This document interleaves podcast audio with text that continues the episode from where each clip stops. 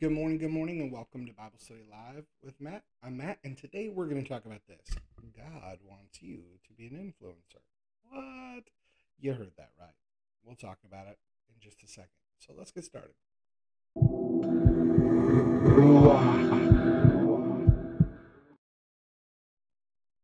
Hey, it is 7 11 a.m. in beautiful Sparta, Tennessee, and this is Bible Study Live with Matt. I'm Matt, and today we're going to talk about something uh, something that I wrote in my Man Up 40 Day Challenge playbook on day 15. Uh, and what I want to talk to you about is restoration. See, God wants influencers. Now, in the 40 day playbook, I've got this verse from Jeremiah out of the New Living Translation, and it is Jeremiah 15 19. It says, This is how the Lord responds. If you return to me, I will restore you so that you can continue to serve me. If you speak good words rather than worthless ones, you'll be my spokesman. You must influence them. Do not let them influence you. Uh, those are the words in Jeremiah 15 19 uh, in the New Living Translation. And so, what I want to do today is look at what led to that little moment uh, and kind of dig a little deeper. Because here's the thing um, there are a ton of people out there who are following like influencers and and they're just like hanging on their every word waiting for like some gold nugget of wisdom to fall out of their mouth and they think like man if i could just hear the right thing from uh, people like uh, my dude tony robbins right? Or if I can just hear the right thing from Grant Cardone, or if I could just hear the right thing from Simon Sinek, if I could just embrace this thing from Russell Brunson, then, then I'll be restored to my former wealth, my glory days. Then everything will go right for me. And that's what people kind of hang on today.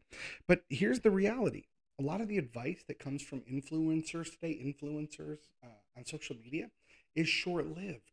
It's, it's riding a wave of of buzzwords right now. It's based on current trends and things like that. So when the market shifts, so does the value of their advice. But the value of God never shifts and never, the value of God's advice never goes down, never becomes less valuable. See, the Bible shows us that God is the ultimate influencer. And I'll get back to that in just a second. But what I want to do is I'm going to read Jeremiah 15 10 through 21. Because here's the thing a lot of times we turn to influencers, uh, folks on social media, we, we seek wisdom from those folks because uh, we're going through a tough time because our life feels like it kind of sucks, right? So we start we start wallowing in our in, in self pity. We start uh, complaining about things not being the way that we'd like them to be, and because of that, we start seeking out people who who appear to have it better than we do. And we're like, okay, I'm in a bad way. Uh, things aren't going the way I want them to. So I'm going to seek out so and so. I'm going to model myself after so and so. But what I want to do today is read from Jeremiah 15 because I want I want to show you Jeremiah complaining, what God says, what Jeremiah says, and how God ultimately responds. Because I think there's a good life lesson here. So let's read through it. Jeremiah 15 10. By the way, whole purpose of, of going through this is to create some conversation without condemnation. It's to, to try and grow in our relationship with Jesus, right? We're supposed to be committed disciples. Uh, we're supposed to be disciples, which are committed students. The only way we can do that is to study the word and then live it out. And so we're going to study it this morning. So, anyways, uh, purpose is to create some conversation without condemnation. We're not going to always agree on stuff, but we're not going to argue about it, right? Okay, there we go. Let's get going. Verse 10. Jeremiah's complaint. And by the way, things like this, verse numbers, those were not the original scrolls. Uh, they're just for reference point for us. So, anywho, here we go. Uh, Jeremiah's complaint. Then I said, What sorrow is mine, my mother? Oh, that I had died at birth. I'm hated everywhere I go. I'm neither a lender who threatens to foreclose. Ooh, excuse me. I'm neither a lender who threatens to foreclose nor a borrower who refuses to pay. Yet they all curse me. So Jeremiah is just wallowing in his sorrows. Oh, woe is me. Oh, woe. I wish I died in birth because everywhere I go, everybody hates me. That's what he sounds like a big whiny baby. How does God respond? Verse 11 The Lord replied, I will take care of you, Jeremiah. Your enemies will ask you to plead. on their behalf in times of trouble and distress. Can a man break a bar of iron from the north or a bar of bronze? At no cost to them, I will hand over your wealth and treasures as plunder to your enemies. For sin runs rampant in your land. I will tell your enemies to take you as captives in a foreign land. For my anger blazes like a fire that will burn forever. Let's look at this little footnote in the NLT. In some Hebrew manuscripts, most read, will burn against you. Okay. Verse 15. Then Jeremiah said this Lord, you know what's happening to me. Please step in and help me. Punish my persecutors. Please give me time. Don't let me die young. It's for your sake that I'm suffering. When I discover your words, I devoured them. They're my joy and my heart's delight, for I bear your name. O Lord God of heaven's armies, I never joined the people in their merry feasts. I sat alone because your hand was on me. I was filled with indignation at their sins. Why then does my suffering continue? Why is my wound so incurable? Your help seems as uncertain as a seasonal brook, like a spring that has gone dry. I want to pause on this for just a sec because it's kind of uh, interesting to read. So, Jeremiah complains, Hey, I wish I would have died at birth. Everywhere I go, people hate me. It's not like I'm lending money and threatening to take their stuff. It's not like I'm borrowing from people and refusing to pay. And God says, I'll take care of you. Your enemies will ask you to plead on their behalf in times of trouble and distress, right? Then God says some, some interesting stuff. Could a guy break a bar of iron from the north, bar from bronze? He goes, but then God shifts and he goes, at no cost to them, I'm going to hand over your wealth, your treasures, your plunder, or, or as plunder to your enemies. For sin runs rampant in your land. So he's saying, Jeremiah, you, you're watching all this sin take he says, I'm going to tell your enemies to take you as a captive because I am so mad. And Jeremiah is like, whoa, whoa, whoa. Hey, God, you know what's going on here. Punish my persecutor. Now, here's the interesting thing. I want to focus on verse 15. Jeremiah is saying, Lord, you know what's happening to me. Here's the thing a lot of times we'll cry out to God and we're like, God, I'm in a bad way. And oh, I haven't done anything wrong. God, help, help, help, help, help. You know what's going on here. You know what's going on. God does know what's going on. And a lot of times there's something going on in here that we're just not acknowledging. And as we read this, like Jeremiah's like, you know what's going on, God. You know what's going on. What God knows is that Jeremiah needs to turn toward him. He needs to, he needs to return to him. See, even though Jeremiah's focused on look I didn't I didn't go do these things. I didn't go join in, in these feasts. I sat alone because your hand was on me. I was just as mad at their sins as you. But as I read this, it seems very interesting to me. It's like Jeremiah is watching all this stuff go on. But it's almost like, yeah, but what are you doing about it? Right? Like what you're just not participating, so all of a sudden that makes you good. It's interesting. But what really is interesting to me is after Jeremiah goes on this little rant about how he didn't do anything wrong and he doesn't know why he's going through a tough time, then he says to God, Your help is as uncertain as a seasonal brook, like a spring that's gone dry. In English, in in not like whimsical metaphorical language, basically he's going, I never know if you're going to come through just random if you do or don't, God. Now imagine for a moment saying that to the creator of the universe, who is the only reason you're breathing. Oh, we do say that to him, don't we? When we take things into our own hands and we don't trust God, isn't that what we're saying? I can't count on you, God. So let me take control. That's interesting. But let's look at how God responds. Verse 19. This is how the Lord responds. If you return to me, I will restore you so that you can continue to serve me. If you speak good words rather than worthless ones, you will be my spokesman. Check it out. You must influence them. Do not let them influence you. They will fight against you like an attacking army, but I will make you as secure as a fortified wall of bronze. They will not conquer you, for I am with you to protect and rescue you. I, the Lord, have spoken. Yes, I will certainly keep you safe from these wicked men. I will rescue you from their cruel hands. I want to reread this part. If you return to me, I will restore you. God didn't say, I'll restore you uh, first. And then after I do, you come back. He said, Look, you want to be restored? Return to me. Then I'll restore you. And then he says, If you speak good words rather than worthless ones. Well, if God is saying, If you return to me, what is happening is Jeremiah is away from him. If God is saying, If you speak good words rather than worthless ones, what he's saying is, You're speaking worthless words. If you return means you haven't. If you speak good words means you haven't. The if before means this isn't happening right now. And then this is the critical part, and I think this is so valuable in today's day and age. You must influence them. Do not let them influence you. There is a we're gonna go, we're gonna get real right now. There's some craziness going on in the church. Uh, no question. The church, uh, for many years, and I say church, big C church, right? Um, we've not handled things very well all the time, especially when we're when we get in a um, a situation where we see things going on in the world. It, it often we don't have. Oftentimes, it doesn't appear that the the people of the church, the church, because the church is really the people, it's not the building.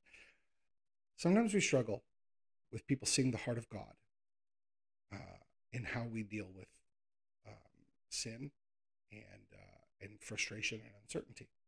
You know, when Jesus saw people who were just lost, it says he had compassion on them because he loved them. They were like sheep without a shepherd.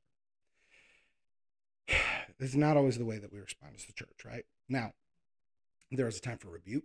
There is a time for speaking up, right? There's a time for saying, for, for doing and saying instead of just watching and, and only praying, right? Sometimes God wants us to pray and just get out of the way. And sometimes God says it's not time to just pray, it's time to stand up and say, it's time to stand up and do, right? And uh, and that takes some discernment to know which is which. But let's just be honest for a minute and say, for many years, people in the church became so religious that um, instead of being a hospital for the sick, the the impressions that the church was a uh, a spa for the saints, if you will. Right? It was. I I I, I know so many people have been like, you know, once I once I get my act together, then I'll I'll start going to church and I'll I'll like as as though like, hey, like God can't see you right now. You got to fix some stuff first, and that's not how things work, right? So uh, I know growing up, that's kind of how I viewed the church. It was like, oh man, you got to get your life right, uh, so that so that you're okay to walk in the church. Right there, all the jokes like, oh man, if I walk in the church, boom, you know, building's going to collapse. Or like in the movie Devil's Advocate with uh, Keanu Reeves and Al Pacino, where he like puts his finger in the holy in like the holy water and it starts boiling, right? Um, so there was this mindset of that. Well, fast forward time, um, and now, and by the way, I think that our knowledge and our relationship with God should progress, should grow. Uh, God, God is uh, like doesn't change, but we don't know everything about God. So how how we learn and grow progresses. But there's become a movement called progressive Christianity. And I hate that labels get put on stuff because then anytime somebody starts talking about making progress in their understanding of the word, people, oh, a progressive Christian. No, stop it. Throw the labels away. The problem is in this movement, as it gets labeled nowadays, some have gone so far as to just go, well, we're just going to, because we love people, we're going to embrace their choices, even though uh, some of those choices um, completely dishonor God and are a slap in the face to God. And to me, like when I look at what's going on in the world today, here's a good example. Okay. Um, a lot of times we'll say things like, look, it doesn't affect you, it's not harming you. So it's, it's none of your business. Well, so this morning on Instagram, I see a video. This this girl, this poor girl's lost. I, she must have a bazillion views though, right? She's now an influencer in the in the the pronoun community, right? Frog frogs pronouns. Literally, that was it this morning. She said, "Oh, let me show you how to use frog frogs." Pro- that, that's not a pronoun. It's a a frog is a it's an amphibian. It's a it's a it's a noun. It's a thing. It's not a pronoun. He she is a pronoun, right? That's a pronoun, right?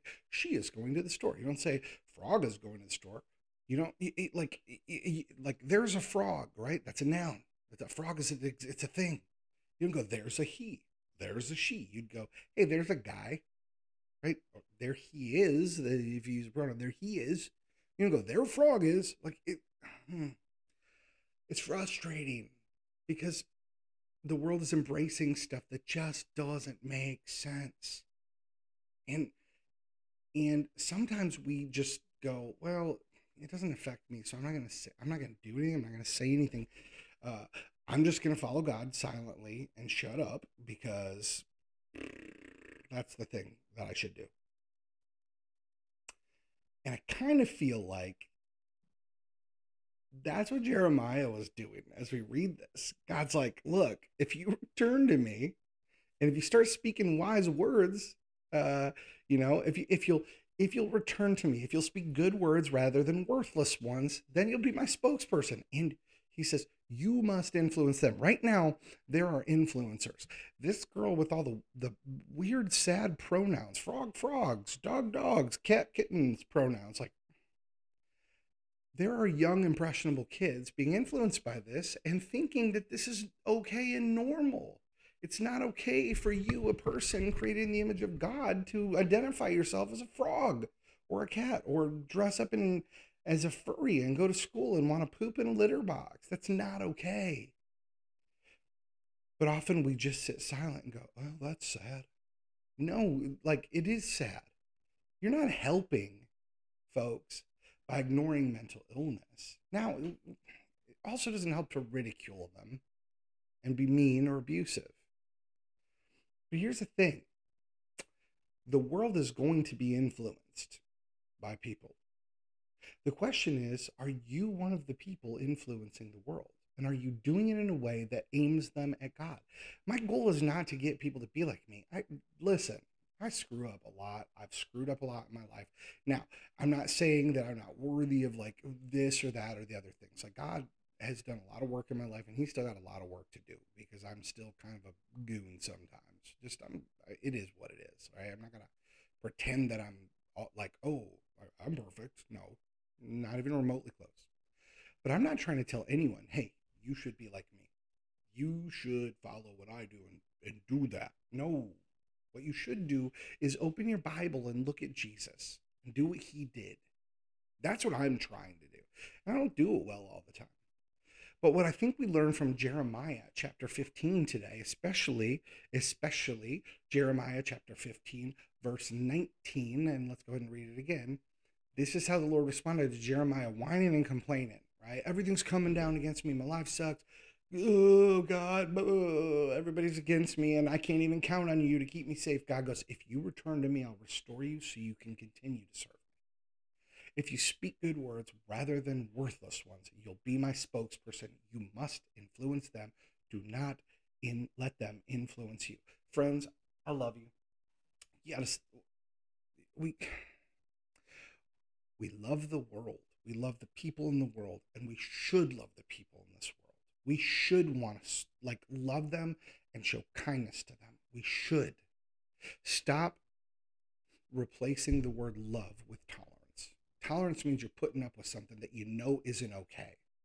Love is intentionally being kind to someone, even when maybe the way they're acting doesn't deserve it.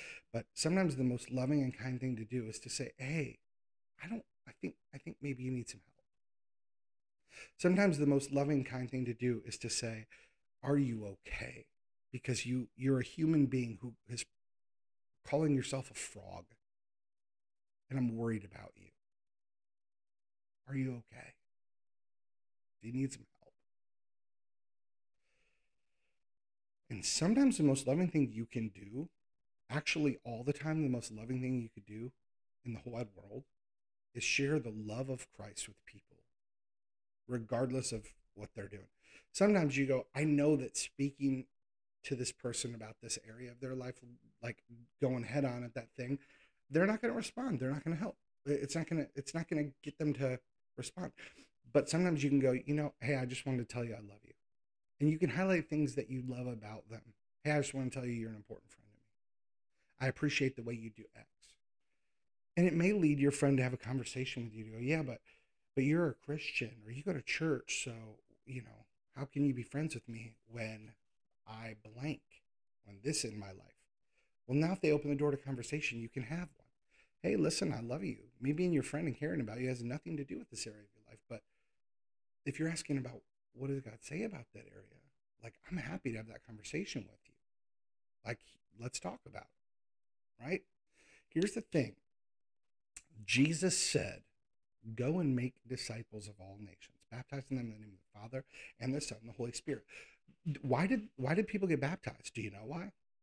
Now I've heard great people. I've got a good friend who who's a pastor in the Church of Christ who talked about to them baptism is kind of like uh, you know when you buy a house, it's not yours till you sign the contract, and the baptism is the signing of the contract. I'll disagree theologically. I respect his viewpoint, but from everything I see in the Scripture, once someone believed they were baptized. And when they got baptized it was in front of people often uh, because other it was just like a an outward expression of i have made this decision for christ. I've made this decision. My life has changed. Okay? My life has changed. Hold me accountable. Walk with me. Look at this new me. So when jesus says go make disciples first make disciples. Help people become students of him. And then do what baptize why because when people see it when people see someone's life has been changed, they go, I wonder why their life has changed. And then they want to know, especially if it's changed in a good way, especially if they see some positive change, right? That influences how other people think and act. God wants you to be an influencer. God wants you to influence people for his kingdom. I wrote this down. I'm going to read it to you. So that's what I'm looking. I see so many people following influencers on Instagram and Facebook as if every word is a gold nugget that'll restore them back to their former wealth, status, and glory. The challenge is a lot of the advice from today's influencers is short lived and based on current trends. So, when the market shifts, so does the value of their advice. The Bible shows us that God is the ultimate influencer, and He is calling you and I to return to His way of living so that He can restore us to our best life. But he doesn't stop there. He's actually calling us to be a positive influence in the life of others as well kids, spouses, coworkers, neighbors, strangers. God wants people to see him when they see you and me. Are there areas of your life that you need to make some changes so that people see God when they look at you? I want to challenge you to reflect on that today. Look, here's the deal people are going to be influenced in one way or the other in this world. Now, if you're sitting silent, how can you influence them? You might go, well, because I just live my life and I love the Lord, so that's gonna that's gonna do it. Listen, your life may be the only Bible that some people read in their life. Seeing how you live may be the only example they see of God in the world. And if what they see is you silent in a world of chaos, you're not living an example for them. You're hiding. Men, I'm going to call you out. Men, we have a responsibility to speak up in the world. We have a responsibility to step up and love like Jesus. Now, that does not mean sitting silent.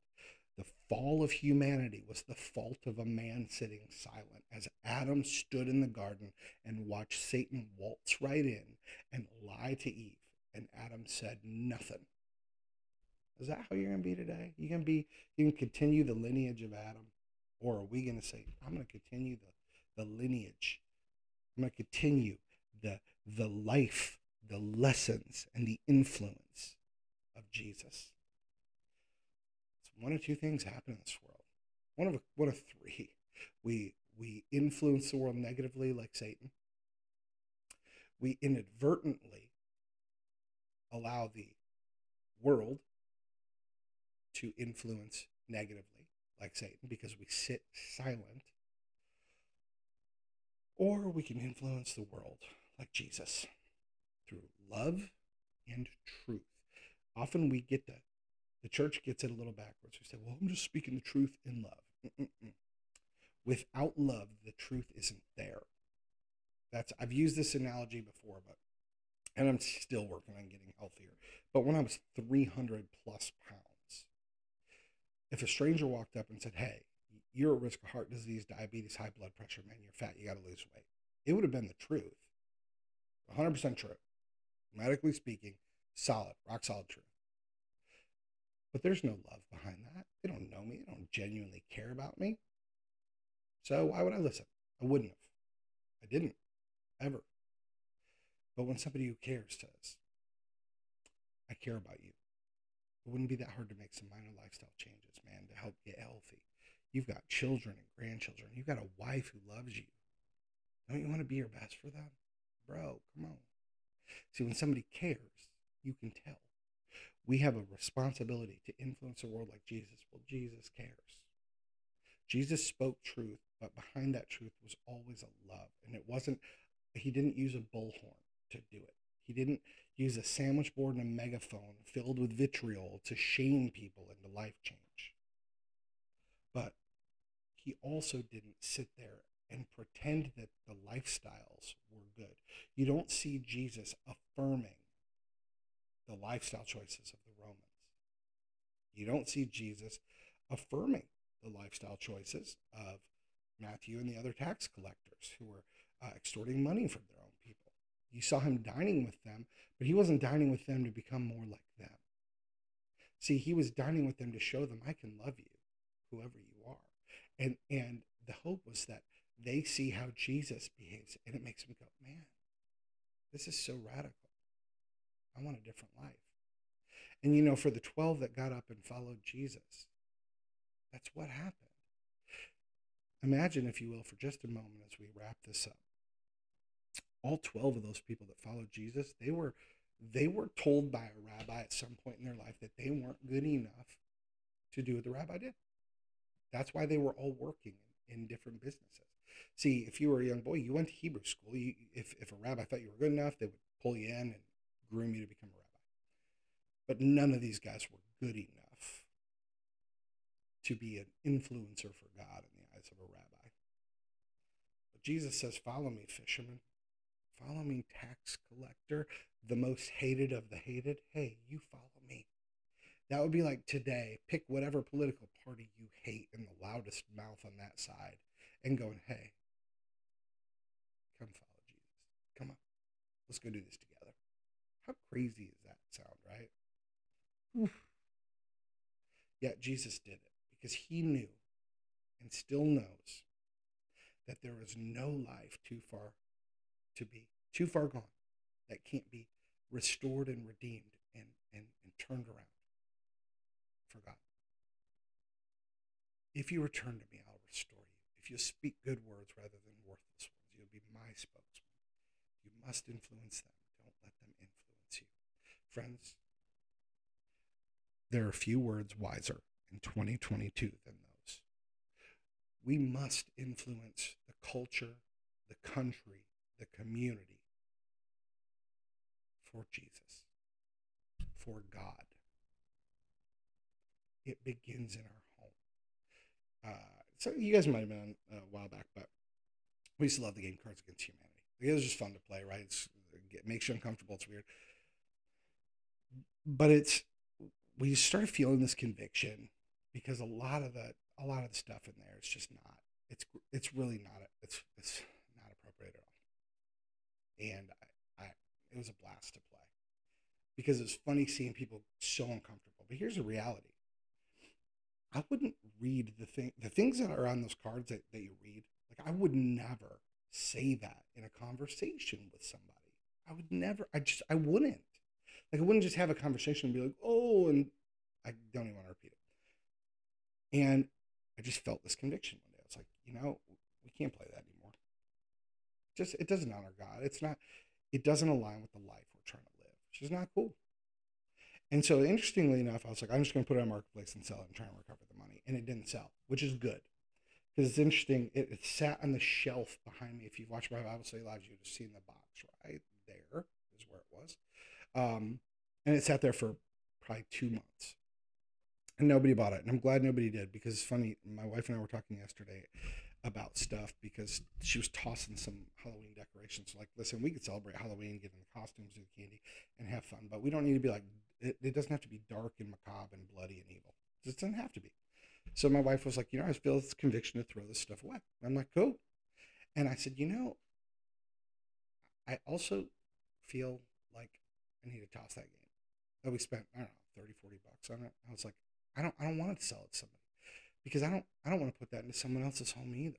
If I'm actually trying to honor God, recovering 20 or 30 bucks shouldn't be important to me relative to uh, putting something into somebody's home that's going to be a negative influence for them and for their children and their friends, right? Now you might say, well, that's silly, Matt. It's a game. It's stupid. I, listen, it's okay that you feel that way. Well, I understand why you feel that way. But, you know, Paul talks about this. Um, nope, this doesn't even relate to Paul talking about if you feel convicted, it's a sin. Here's the thing it doesn't honor, it didn't honor God. It was dishonoring to God. That type of language, the way we were speaking, the way the, way we were behaving, it wasn't honoring to God. So threw it away. It is what it is. Why do I tell you that? Because here's the deal. Sometimes I think if you you know if you're watching Bible study live, some people can watch it and they'll be like, "Oh yeah, you just think you're good, you think you're better," blah blah blah. No, I think as a guy who got his ordination back in 2006, uh, I also walked away from my faith in the church for like six years. A few years later, and uh, and I'm also on this road to restoration, and and I'm not perfect. Nobody in the church is. And so the reason I share this with you is to, sh- I, I just want to be honest with you guys and show you like, you can be an influencer for God and share his love and his word, and you don't have to be perfect to do it. You know, we think of it in the business sense. Like once you, they say the best way to learn something is to teach it to someone else, right? And we talk about that in the business world all the time. Like you learn a new skill, you want to quickly go teach it to somebody else, and then you're going to learn it even better. But for some reason, when it comes to faith, we think, well, first I've got to become a master of this thing because I don't want to start talking about it and sharing it and if I'm not a master of it. But Jesus didn't say that. He didn't say, go and master this and then make, he said, go make disciples. Go make students. And students of who? Students of him. Right? So I'm not trying to get you to be like me because I'm not there yet. And you know what? I won't be until this life is over and God has fully restored me in perfection. But as long as I'm walking this earth, I'm keeping trying. And I want to take to heart the words that God spoke to Jeremiah Return to me and I'll restore you. Mm, God, I'm, I'm coming. I want to embrace these words in Jeremiah. Speak good words rather than worthless ones. You'll be my spokesman. I want to embrace these words in Jeremiah. You must influence them. Do not let them influence you.